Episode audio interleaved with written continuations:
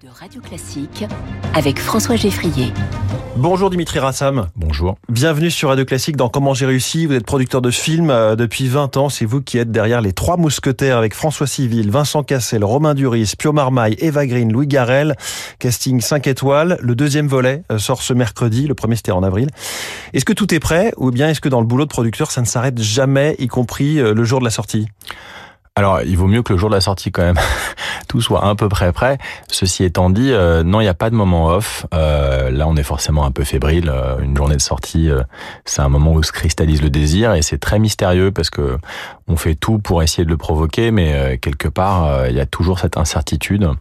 Et même si on a eu, on va dire, des témoignages d'envie, on vit cette journée et les journées qui arrivent avec beaucoup, beaucoup, oui, de fébrilité et, et j'espère d'envie. Voilà. Alors précisons que ces deux films, c'est vous qui en êtes à l'origine. Hein. C'est ni un scénario qui est arrivé sur votre table, ni un réalisateur qui est venu vous voir. Racontez-nous un peu ce projet des Trois Mousquetaires. Alors en 2019, euh, j'ai voulu réfléchir euh, suite à, la sortie d'ailleurs de films où, dont j'étais assez fier, mais qui n'avaient pas forcément euh, eu la trajectoire que je souhaitais. Et surtout, je, ça faisait un peu un bilan, ça faisait une grosse quinzaine d'années que je faisais ce métier. Et je me suis euh, autorisé à, à, fantasmer les films euh, que j'avais envie de faire euh, euh, depuis toujours, en fait, quelque part, et ceux qui ont nourri mon imaginaire de cinéma.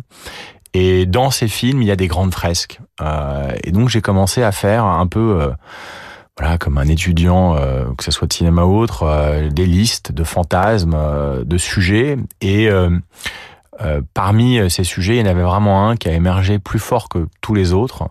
Euh, qui était euh, d'adapter les trois mousquetaires avec une, un biais et un prisme que peut-être, je pense, on n'avait pas mis de façon euh, aussi centrale, qui était de mettre l'aventure euh, au cœur de l'adaptation cinématographique. Mmh. Dans l'œuvre de Dumas, il y a, il y a plus... quasiment un film d'action. Oui, un film d'aventure plus ouais. que d'action, parce que je trouve que euh, ce qui est très fort dans l'œuvre de Dumas, c'est la camaraderie, c'est des personnages très incarnés, euh, c'est un rythme, euh, et euh, les Américains appellent ça le funny under fire. On pourrait dire le panache. Euh. Et ce sens-là, il, côtoie aussi l'humour, euh, qui a une dimension euh, très importante. Et après, il y a les questions de degré et il y a les questions de, de, de densité d'œuvre. En fait, l'œuvre, la version non abrégée du premier roman, on est à plus de 800 pages. c'est très très dense. Il faut faire des choix. Et je suis tombé sur une illustration. Alors, on est à la radio, c'est compliqué, mais de de Henri Motte de Richelieu devant le siège de La Rochelle, qui était magnifique. Et on a l'impression que c'était un une sorte de, de, de, visuel issu du Seigneur des Anneaux de Richelieu en armure devant le siège de La Rochelle. Je me suis dit mais pourquoi on l'a jamais fait comme ça? Voilà. Euh, je suis allé aborder euh, l'équipe artistique avec laquelle je, je, je, voulais faire le film et en premier lieu Martin Bourboulon, le réalisateur, euh, le réalisateur avec lequel on, on, a fait un petit bout de chemin déjà. Quand je suis allé euh, déjeuner avec Martin et que je lui ai dit voilà j'aimerais euh, faire les mousquetaires comme ça et je voudrais que tu le réalises, à ce moment-là se crée un partenariat qui est vraiment fondamental dans le fait de se dire mais c'est comme alors je vais je vais un peu caricaturer mais c'est comme des enfants qui sont en train de jouer ensemble. Euh, alors à ce moment-là tout est possible. Non seulement le champ des possibles mmh. est extrêmement large mais il y a aussi un, une sorte de sérieux dans dans le fait de jouer dans le fait de de s'abandonner à, à, à une histoire. Et donc je me rappelle un déjeuner qui a été quand même très très vite très intense très vivace dans le dans ce, comment le faire. Et notamment la première chose que Martin a dit c'est si on doit le faire on doit faire en décor réel, ce qui est une implication assez lourde quand même en production. Et, et, je sais que pour moi, ce que ça a déclenché, c'est de me dire non seulement il est en train de se l'approprier, mais par ailleurs, mmh. il met le doigt sur quelque chose et on doit y croire. Alors c'est intéressant parce que le métier de producteur est beaucoup moins euh, exposé, donc connu que celui de réalisateur. Petit exercice de vulgarisation, si vous en êtes d'accord, pour décrire euh, à des néophytes ce travail. Parfois on dit le producteur gère le financement du film et, quasiment que ça, alors que c'est beaucoup plus artistique que ça en réalité. En fait, surtout c'est pas du tout ça. Quelque part. Euh, notre métier commence au moment où on a financé le film. On va dire que le producteur est le promoteur immobilier. Euh, qui soit l'initiative ou pas l'initiative du projet, il travaille avec un architecte qui serait donc le metteur en scène, et ensemble, ils vont concevoir un plan. Euh, donc ça, c'est déjà une prise de risque parce que c'est du travail, du temps, de l'énergie. Et une fois qu'ils sont euh, contents euh, de ce qu'ils ont développé en termes de plan, une fois qu'ils ont acheté le terrain, alors le producteur a acheté le terrain, se pose la question de financer effectivement la fabrication. Et donc on va avec notre scénario, donc en l'espèce les plans, et on va convaincre des investisseurs de financer euh, ce qui va se construire, et donc en, l'espèce le film.